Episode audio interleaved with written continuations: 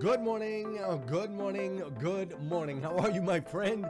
How are you, my friend? Welcome. This is the Breakfast with Champions podcast, one of the most unique, amazing, and powerful podcasts you'll ever come across in your entire life. Listen, we bring you motivation, education, and inspiration, and ultimately give you an opportunity to get a seat at the table, to hang out with some of those that are doing the things you know you can do, that have reached some of those levels you know you can reach. What makes this podcast so unique and incredible is we have over a hundred different thought leaders that are constantly delivering amazing, over the top, powerful, and impactful content in bite sized nuggets that you can absorb, take action on, and implement in your life. So, with that said, make sure you filter through. There's going to be some of these thought leaders, these experts in their industries that you're ultimately going to connect with. You're going to totally, totally resonate. It's going to totally be your vibe. And then there's going to be other ones that you're going to be like, eh, you know what? I like them, but I don't know if I love them. And that's what's great about Breakfast with Champions is we have something for everyone. So make sure you sift through, find the ones that you love, and know that they'll be coming back every single week to be able to deliver to you the motivation and education and inspiration that you need. With that said, my name is Glenn Lundy. I am your host. Super excited to connect with you. And let's kick off today's episode of Breakfast with Champions. The mic over to my man, Bill Hauser who is going to continue to take us on this journey. Bill has one of my favorite segments every single week. He always brings it. This dude is an absolute freaking genius. He is a rock star. And I know he'll be bringing it for us today here on Wednesday, aka CMA Day. Bill. Hey! Hey! Hey! Yo! Yo! Hey! Hey. Oh, Hey, hey, hey, hey, hey, I love the fat Hey, Albert. hey, hey, hey, hey, hey, hey, hey, hey, hey, hey, hey, hey, hey, hey, hey, hey, hey. What up, dude? Oh man, that dude. Let me hear that fat Albert again. Hey, hey, hey. That is good. That's real good. So I want to uh I want to first start off with a question for everyone.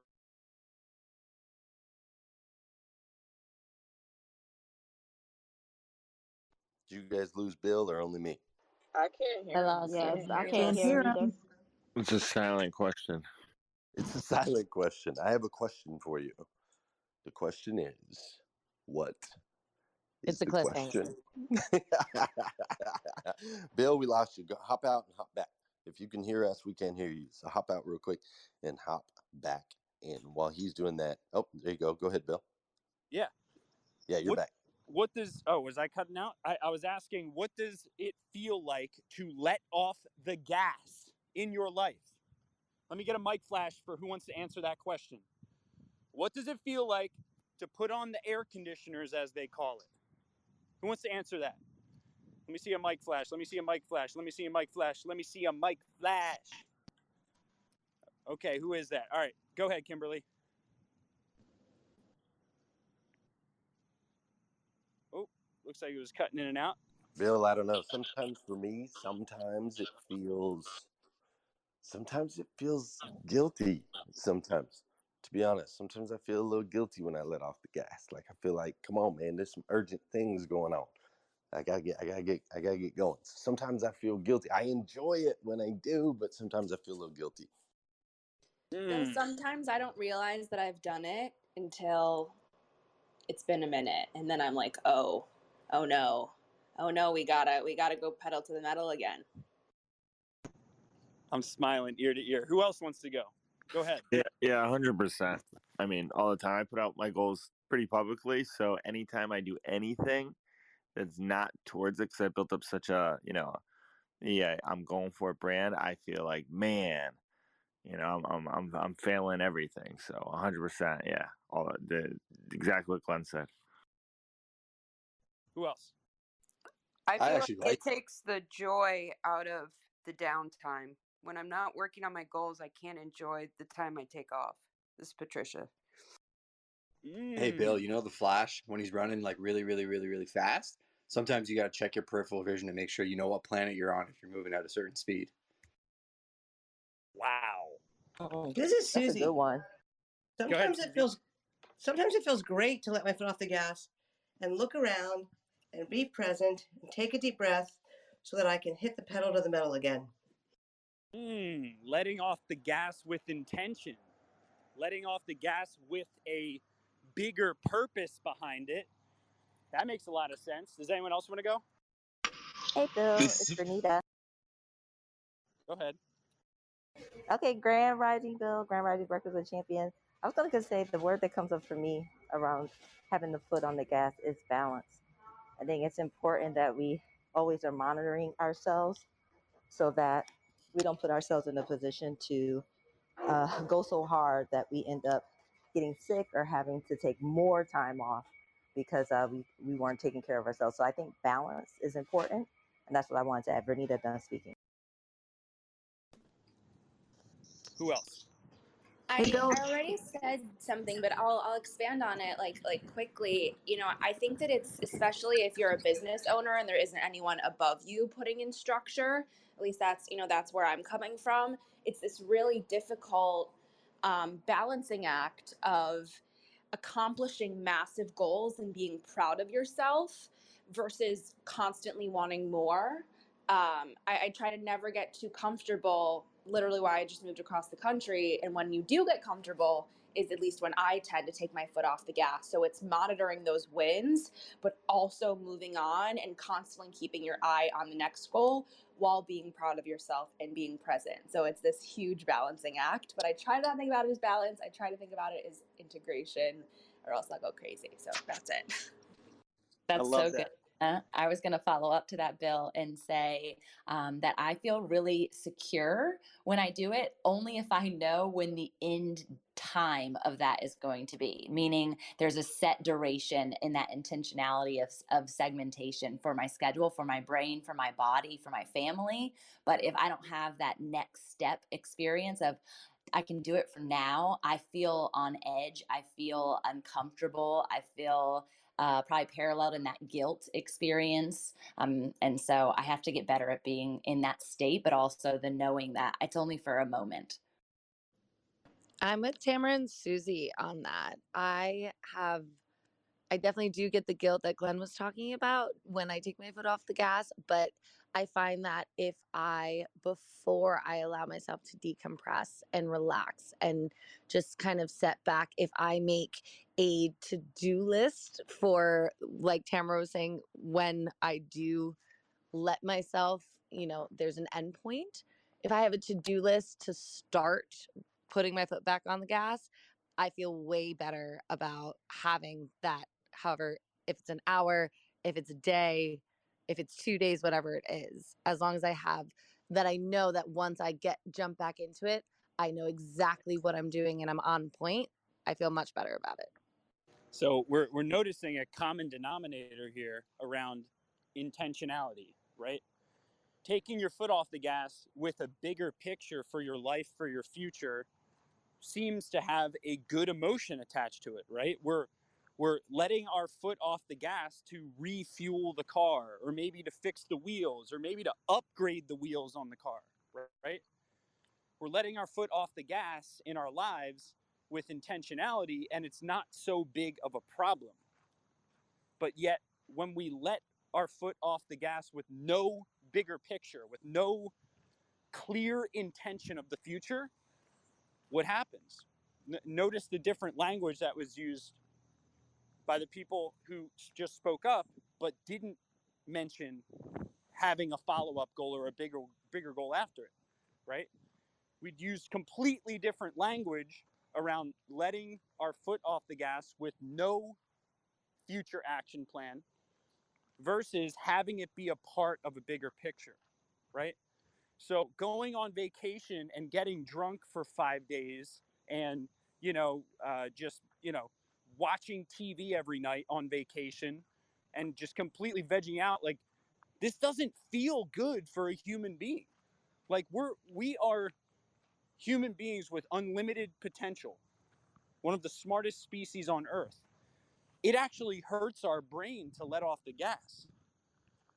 If there isn't if it isn't labeled as rejuvenation, recharge or something bigger, right? So, I want to share something here. And it's the opposite feeling which is similar to the feeling of rejuvenation with intention. And that's the feeling of three things expansiveness, excitement, and innovation.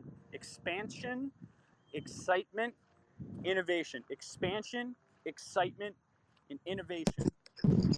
What's the feeling when you started a new job? What's the feeling when you started a business? What's the feeling? You look back over your life and and you take a chunk of time and there was this this crazy growth whether personally professionally financially something happened. Whether it was a two month window a three month window six nine 12 month window we go through these spurts of excitement.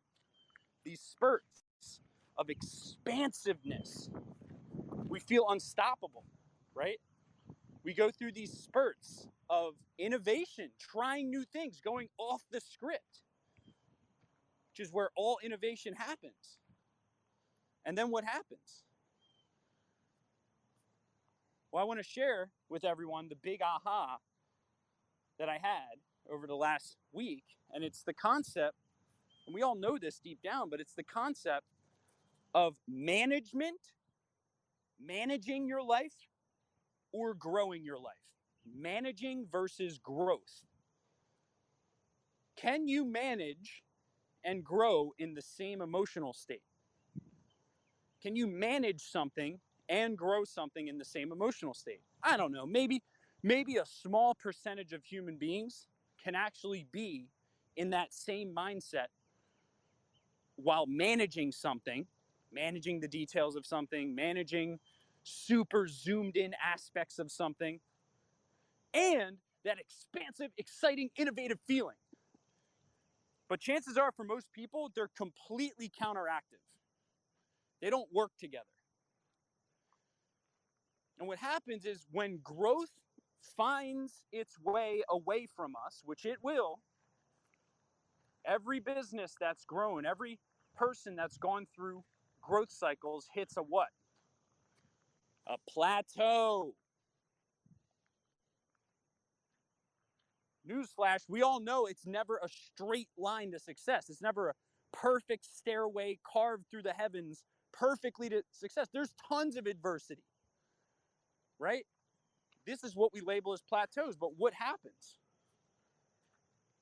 Well, it's easier to double down on what worked than it is to keep being in an expansive mindset it's easier to go into protection mode than it is to stay in an innovative mode because what if I innovate? What if I do something exciting? What if I do something big again and it doesn't work out like this prior thing?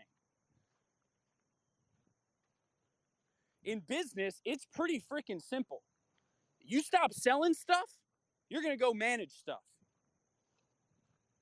Okay, it's pretty simple in business. You stop selling at the level that you thought you could sell at. go go audit your calendar. Okay, you'll, you'll notice that you're spending 80% more of your time on things you shouldn't be doing like, well, I should really analyze this little detail in our profit and loss statement. I'm talking to myself by the way. I do this all the time. When sales slows down, Maybe we didn't have an event that planned out that that uh, panned out the way we expected. Maybe we didn't make the sales we wanted. The tendency is to go into manager mode. Let me try and manage my way out of this. When really you got to go sell something. I mean, that's just a business business example. Right? But the same thing happens in our health and our relationships. We flatline right? And it's because it's easier to do. But put yourself back in that emotional state that we discussed the emotional state of excitement, expansion, and innovation, that feeling, that, that multi month window when you start a new job, you start a new business, or innovation occurs in your life. It's exciting. Things are changing, moving rapidly. And hey, the management side is not going to be pretty. That's okay. Perfectionism is a disease. Because, mark my words, and we all know this, perfectionism never caused explosive growth. Explosive growth comes from courage and confidence. A lot of people think that competence breeds confidence. You ever hear that before? It's like if you get really good at something, then you'll be confident. That's actually wrong. The way you get good at something fast. Now, I understand if you want to get good at something over like 15 years, wait until you're competent. Then get confident about it. But if you want to get good at something fast, you better be confident first and let your competence catch up. Future truths. What's a future truth for you? It's not a lie. It's not a lie right now. It's a future truth. Confident individuals create future truths for themselves. Some people call these affirmations, some people call these goals. A level of severity above a goal is a future truth. This is a truth. No, this is true. this is true. It's just not the future yet. I wish it was. But I got to do a little bit of work before that future appears and this truth is actually apparent. So, confidence actually breeds competence, getting good at something, if you want to do it quickly. But what if we could build confidence and competence at the same time? What if we could make explosive growth in our lives? What if we could take things to the next level? What if we could expand our lives and invest in courses, invest in mentors, invest in learning along the journey? The alternative is this let's spend 15 years learning about what I want to do with my life. And then in 15 years, I'll go take that bet. I'll go take that risk. Black and white thinking is killing us. This first I'll do this, then I'll do this, then I'll do this type thinking usually is a limiter of behavior. Go do it right now. Now, most of us have to be pushed into massive action. Most of us aren't just waking up in the morning taking massive action to the way that our full potential could, right? So we need to be pushed into it. This very interesting example I want to give you guys. I just spent two days in Arizona with someone who sold their company for a couple hundred million. And it was the most glaring realization I've had about standards. Okay, so I go as soon as I get to Arizona, because I have a standard of working out every day. I found an F45. F45, it's a it's like a CrossFit type high intensity interval training workout place. Find an F45 in Old Scottsdale. Old Town Scottsdale. I go to F45 in Philadelphia where I live. And holy crap. Oh my gosh. It was completely different than the F45 workout place I have near my house. The standards were completely different. Every single person in the F45 in Arizona was fit. The instructors were just on another level. These are 5 a.m. classes. They're screaming at you. You you let off for five seconds. They're like, pick it up. They had affirmations on the walls. They had the music was five times louder than in the Philadelphia workout place I go to. It was just a completely different standard. On average, I burn anywhere between four to 500 calories when I do morning workouts in Philadelphia. I burned like 800 calories every day I did this F45 in Arizona. It was a different energy, it was a different standard. The people I was surrounded by in this F45 pushed me. It was complete. I, I could have come in there sleepy. I could have come in there freaking hungover. I could have come in there, I don't know, whatever.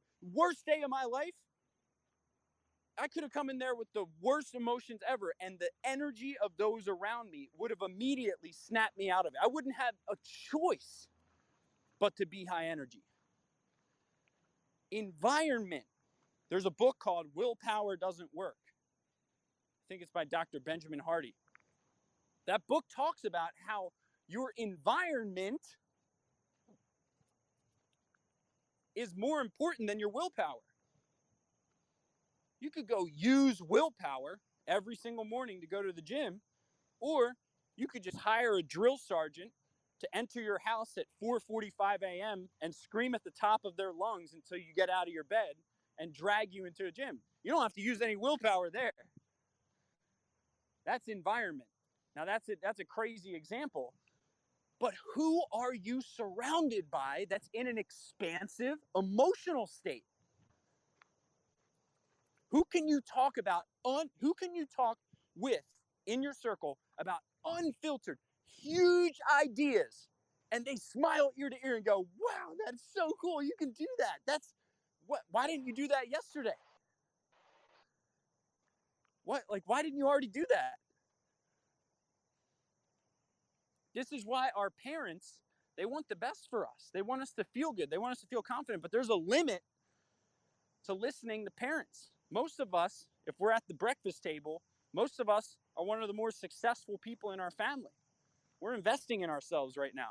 It's a Wednesday morning, early East Coast time, or earlier West Coast time. Okay, it's early. You're investing in yourself right now. You're probably the more successful person in your family. So you're just going to stop there? I remember my mom used to compare me to my drug addict cousin. She used to say, Oh, at least you're not like him. I was like, That is a pretty low bar, mom. Do you realize the, the people I'm, I'm, I'm comparing myself to? Don't infect me with that. I can love him, I can love you, but don't compliment me comparing me to someone who didn't get their stuff figured out yet. Again, nothing against them. Okay? We've went through a ton with him. He's no longer with us. But I don't need to be compared against average, mediocre, or below average. But we can get high on our own supply. We can get high on the feeling of man, I am better than that person in my family whose life didn't go well. How many of you want to compare yourself to that? To someone who is at the lowest of low points in their lives? No, you should be picking those people up. You should be kicking them. You should be waking them up because your standards are higher.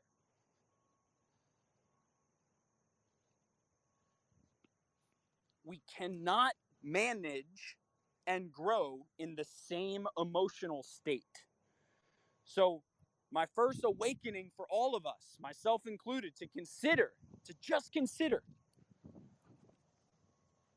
is are you managing right now or are you growing? I have a diet coach and he always reminds me messy action, messy action. Sometimes I say massive action, massive action. He's like, no, dude, sometimes messy, messy action. Just take the action, make it messy.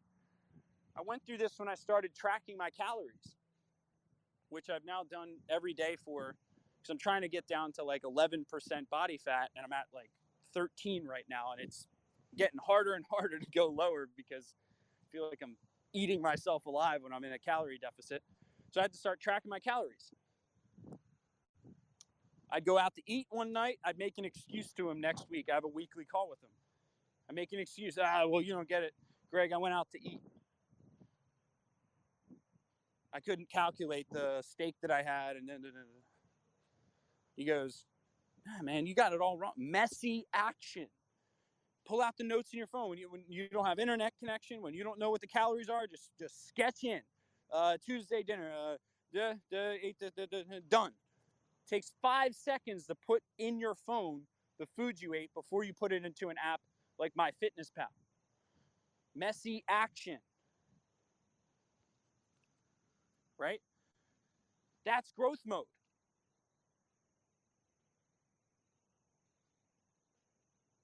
Perfectionism is a disease, and that's the managing side of the equation. Right? So, the managing side of the equation is let me get all my ducks in a row. How many of you heard that before?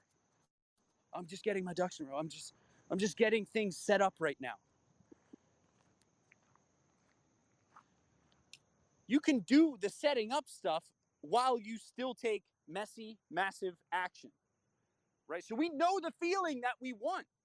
This is an emotional game. We all know this. If you don't feel excited, if you've lost engagement, if you've lost that feeling of expansiveness, of the innovation, that's on you. I was at this mastermind with Myron Golden like three weeks ago, and he said, if the audience, this is what he said. He said, if the audience goes to sleep while you're talking, that's on you.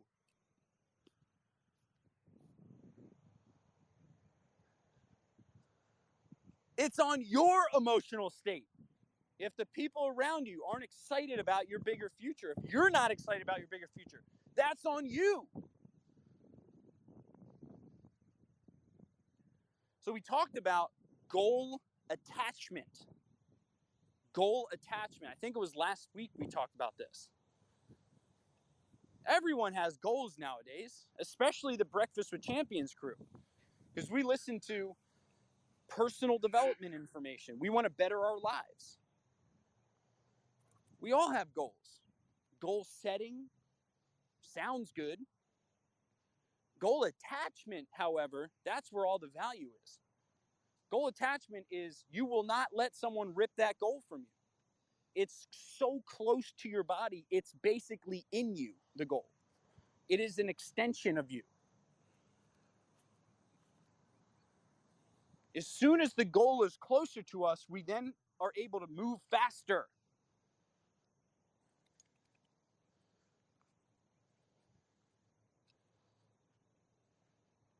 Moving faster is easier when you are clear. We know this. Are you crystal clear on the goals? You want to get to a certain body fat percentage. You want to get to a certain amount of personal income. You want to get to a certain amount of revenues in your business.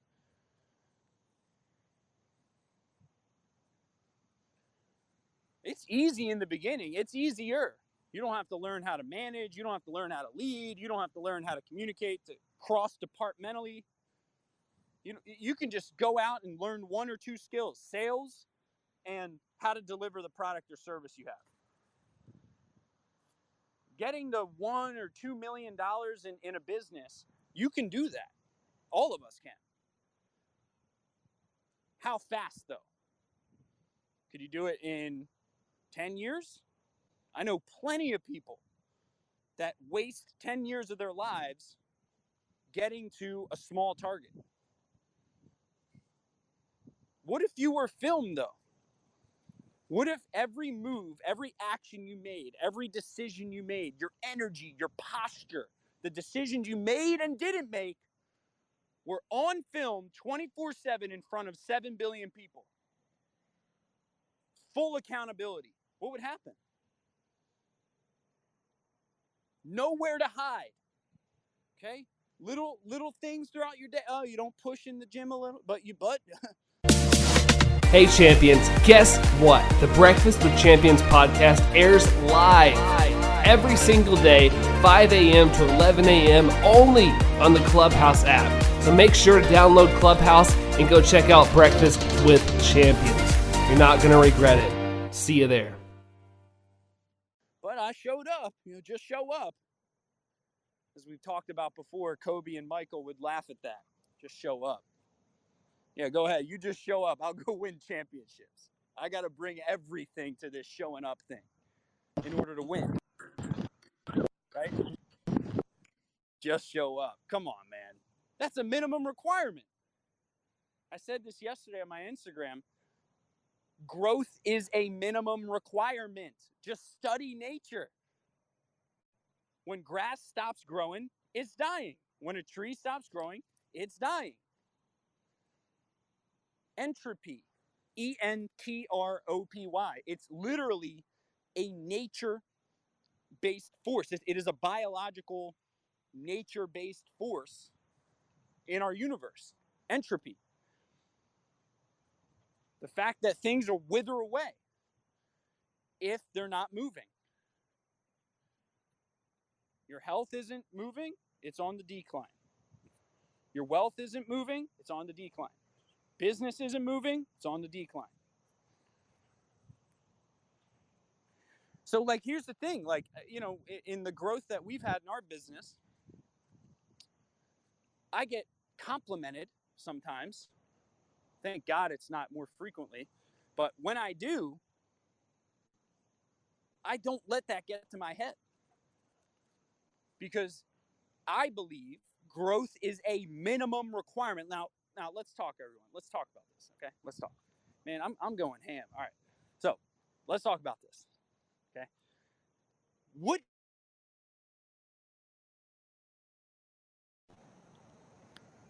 my question is what is a minimum requirement? What is the minimum requirement? What is it? Okay, it's okay in, in a human being, it's water. Okay, it's eat enough calories to not die. Breathing, shelter. Do I need to be complimented for for drinking enough water to survive, eating enough calories to survive, and having a shelter to sleep under? Do I need to be complimented for that? I sure hope not. Because a minimum requirement requires no compliments, no high fives, minimal celebrations. Let's get back to work. So when I say the word, the phrase growth is a minimum requirement, I mean that growing in your life, in your health, in your wealth, in your relationships, in your fulfillment, spirituality, this is not you don't deserve any high fives. Yeah, you can get them and you can you can soak it in for yourself. You can live in that accomplishment for yourself. But outside of your own appraisal of your successes, your personal, you don't need external recognition. You need the internal compass to go, wow. That's how we build confidence, right? In those little moments where we give ourselves credit.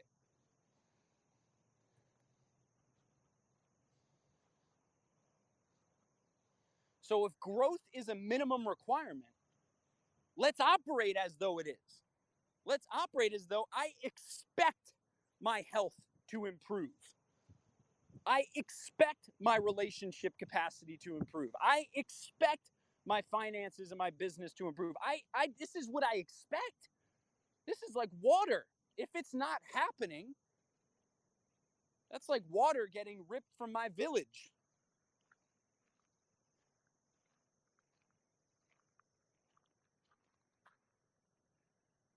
But again, it comes back to the same question.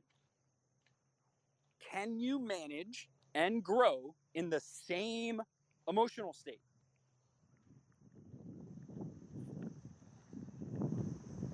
So when we're attached to our goals, anything, we can we can literally tie this to the smallest of smallest actions in our lives.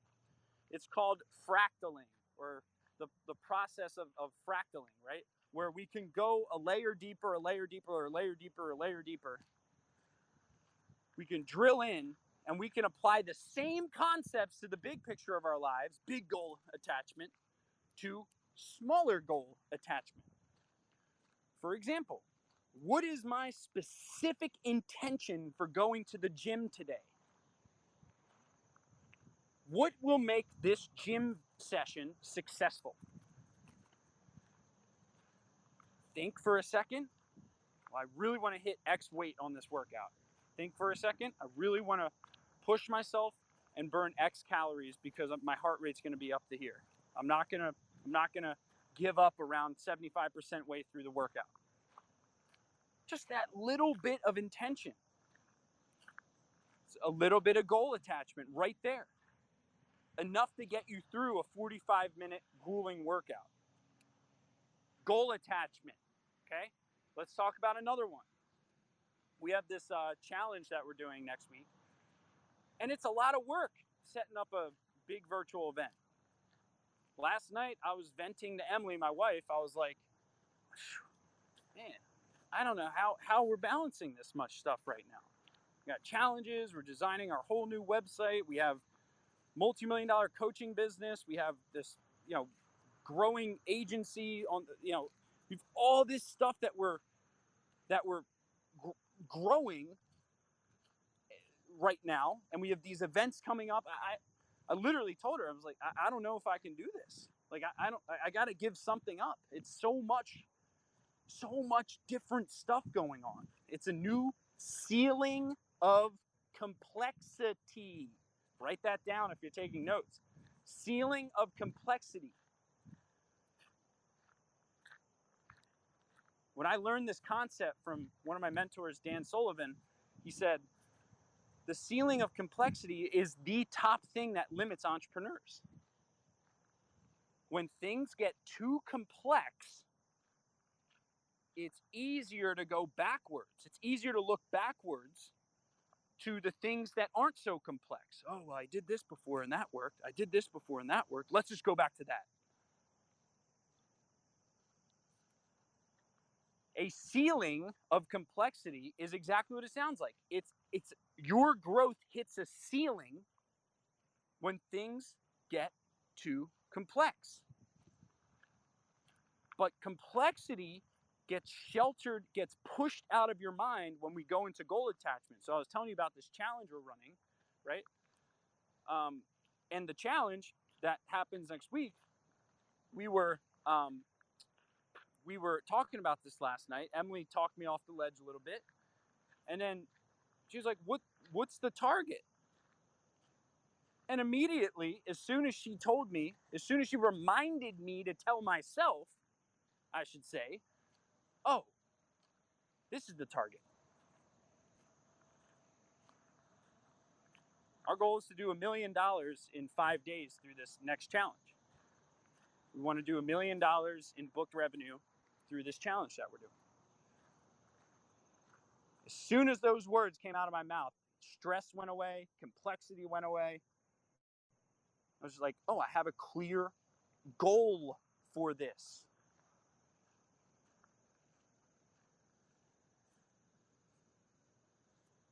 So the stress floats away.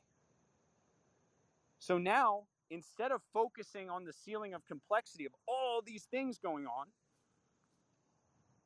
right now, I can just focus inward on this one thing.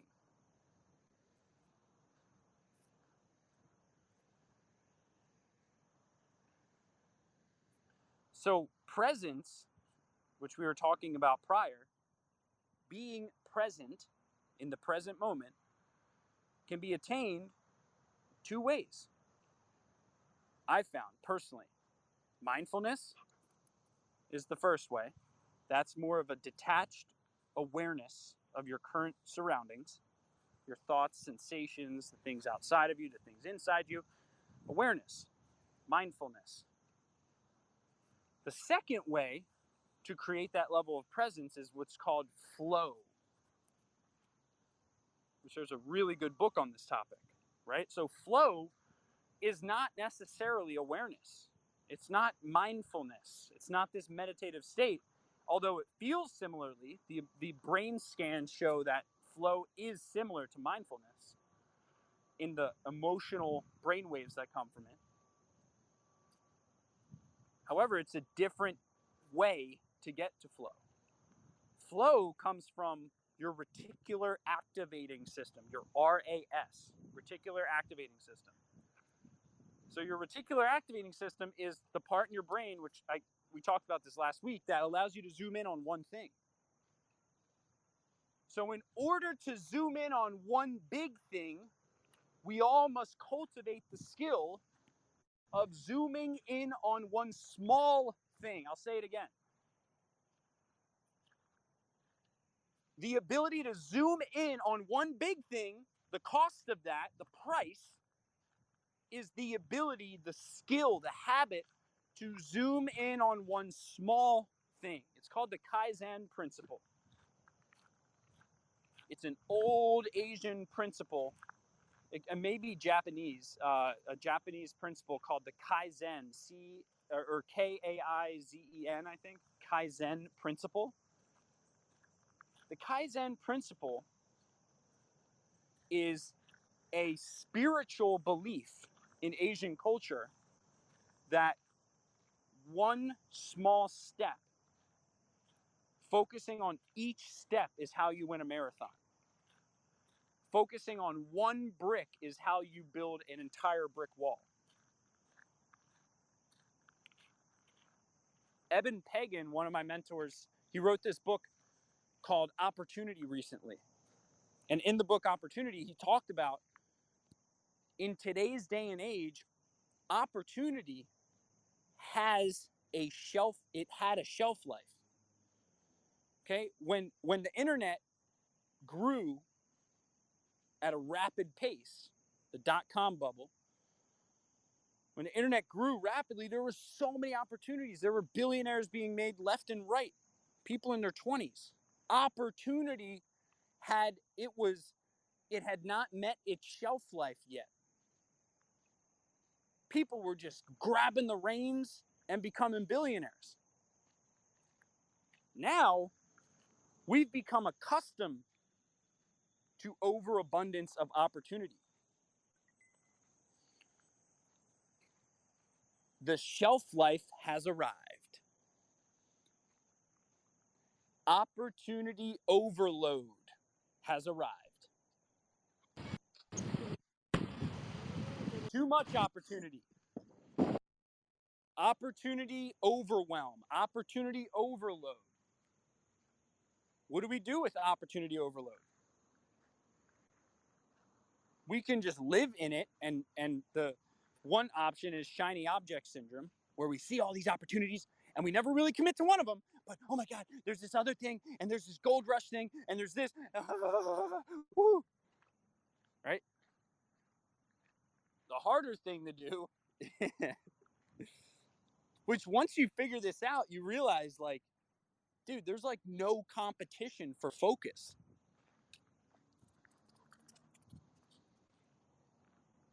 Like it's it's it's crazy. I told you guys this before. I started my company alongside two other entrepreneurs. We we all started, we lived in the same house. We all literally started our agencies on the same day. Three of us. Very talented guys, by the way. What happened? Okay, I started my agency by writing a mission, vision, and value statement with, with core values, our vision for uh, for ten for eight years. I wrote that we would do 256 million dollars in revenue. I had a huge picture tied to it, right? To the agency, to the business that we're growing. I already knew like we have this huge coaching program that spawned out of nowhere and like i already wrote that in our mission vision values document I, I i literally said that half the revenues from our company would come from coaching and half uh, online educational services is what i had written in our vision I, I already wrote that in there and that the other half would come from managed marketing services So I started, I had, I had already cut out every other option before I even started.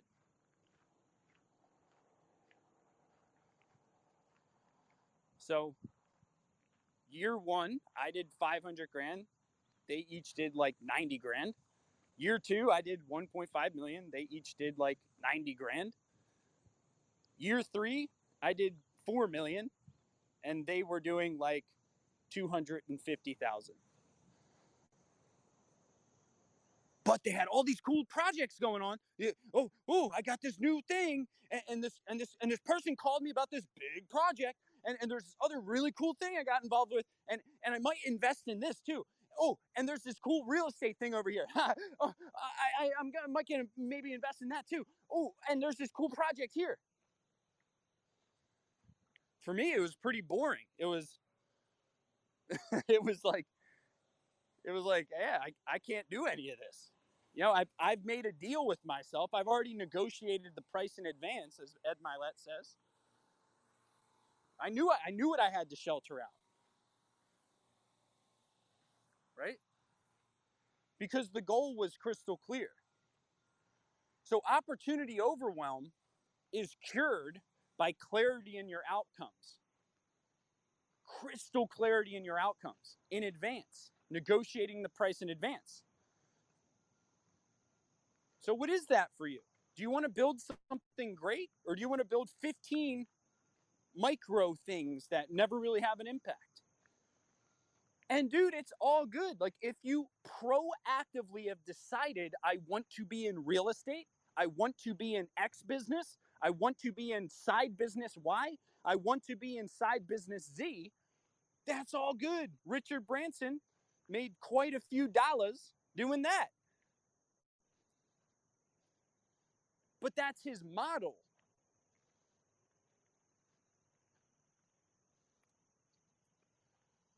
Right? It's it's an it's it's there's a full acceptance of it. This is who I am. This is what I will do.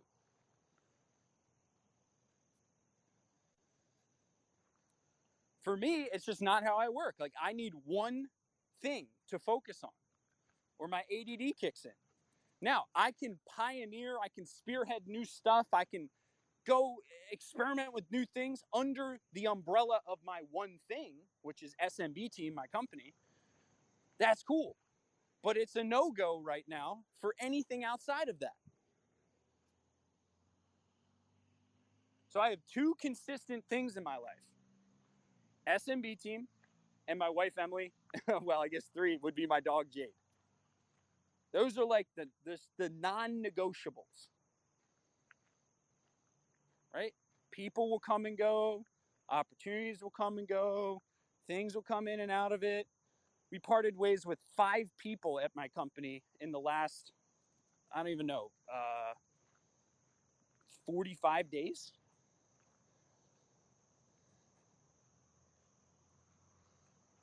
People, it's and and you know it's awesome is the people who are on my team who are a part of this team that we built are completely bought in because we will kick we had someone extremely talented that we had to let go of last week extremely talented made my life tremendously easier was not a culture fit for our company it was literally the decision wasn't even made by me. It was made by Brandon, who runs our operations, who's in the audience right now. He made the call. He didn't even call me.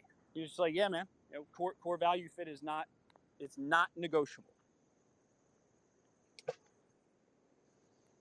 I don't care how talented the person is. Right? So like, yeah, maybe I'll get into real estate when I get $20 million in the bank or something. I'm not there yet though. So I'm not going to go dabble around. Like, let's go build something. Let's build something that's like recession proof, resilient. Let's let's build something that technology change won't have an impact on. Let's build let's build a movement. Let's build something let's build something unstoppable. That requires focus. So we can't manage and grow in the same mindset.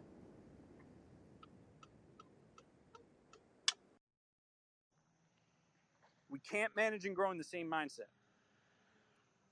The last point I want to make here. So we talked about goal attachment again. We talked about being detaching from the managing side.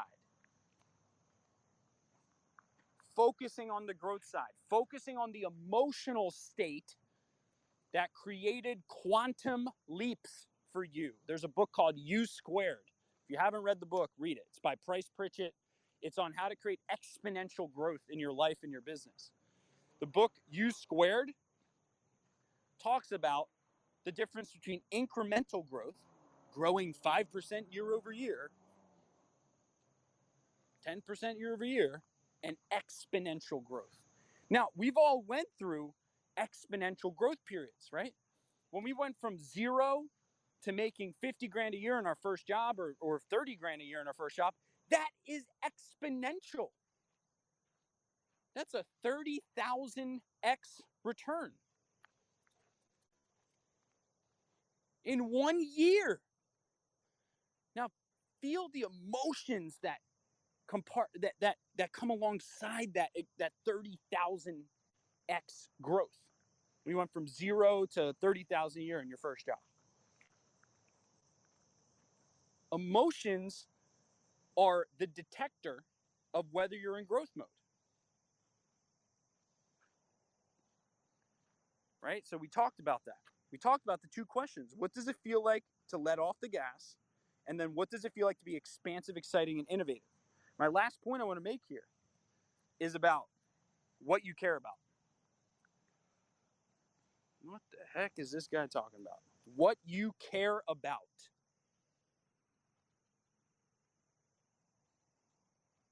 What you care about is what you'll get. Not the work you do, not the thinking you do, not the studying you do. Very different things. What does the word care mean? What's care mean? What does that mean? It means it's important to you. You could educate yourself till the cows come home. You could educate yourself. You could think hard about something. You could work hard towards something, but if you don't care, universe is going to find out. God's going to find out if you don't care about it. That'll come that'll come across in haphazard performance. What you care about is what you'll get.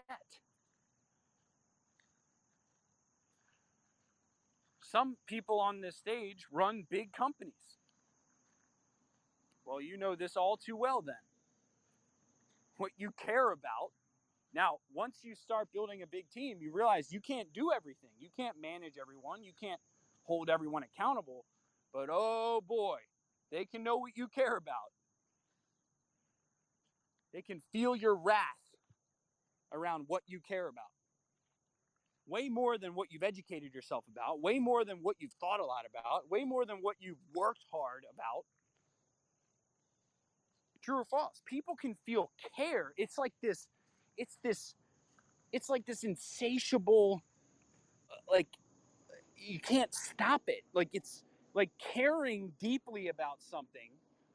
Your education, all the thinking you've put into it, the hard work you put towards it, it'll catch up to caring a lot faster than thinking, then caring will catch up to thinking, then caring will catch up to hard work. You gotta care. We all have to care. What are the things you care about? But what do we do?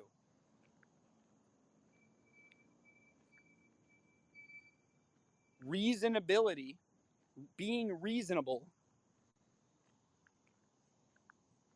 kills unreasonable caring.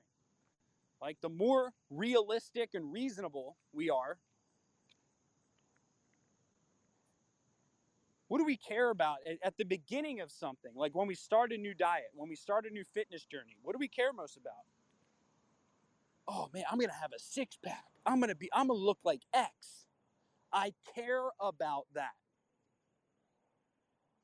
Then as soon as it as soon as we find out it's harder to achieve X, than we originally thought, we stop caring as much.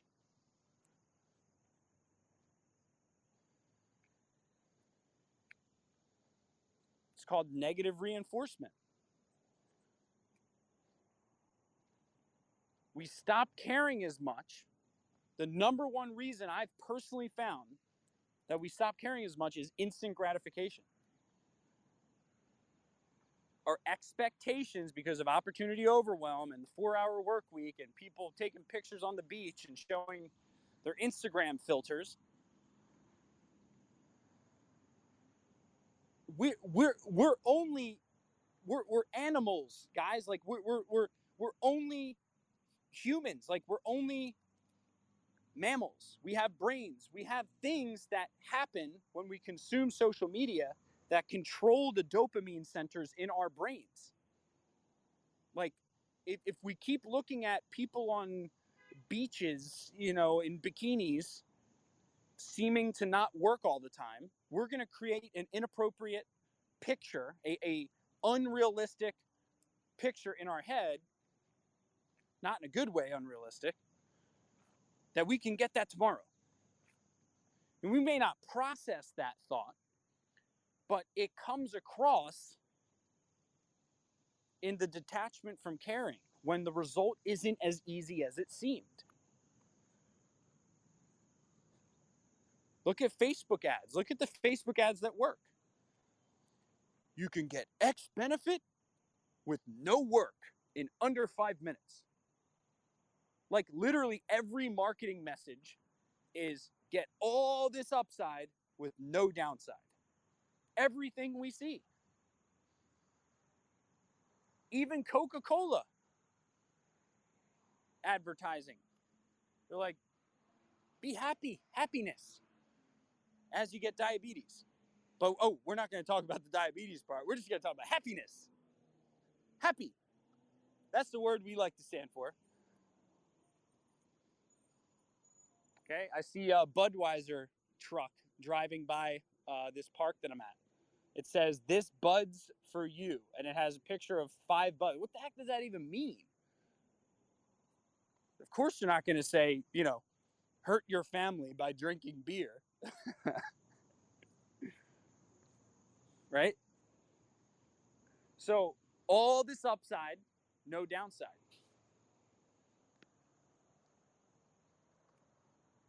So then once we go into work, once we go into uh, you know, the actions of taking our business to the next level, the actions of taking our health to the next level, the actions of taking our finances to the next level, spirituality, fitness, whatever it is. Whatever it is. When we take it to the next level, we're excited in the beginning. We care a lot about it. Adversity hits, and then we have two choices there's a path. I want you to choose which path you're going to choose. The one path, if we look to the left, it's a fork in the road. On the left, there's darkness. Okay? It's this path that goes downward, there's darkness. Looks like shaded, doesn't really look that good. That's called going back to the old ways of doing things.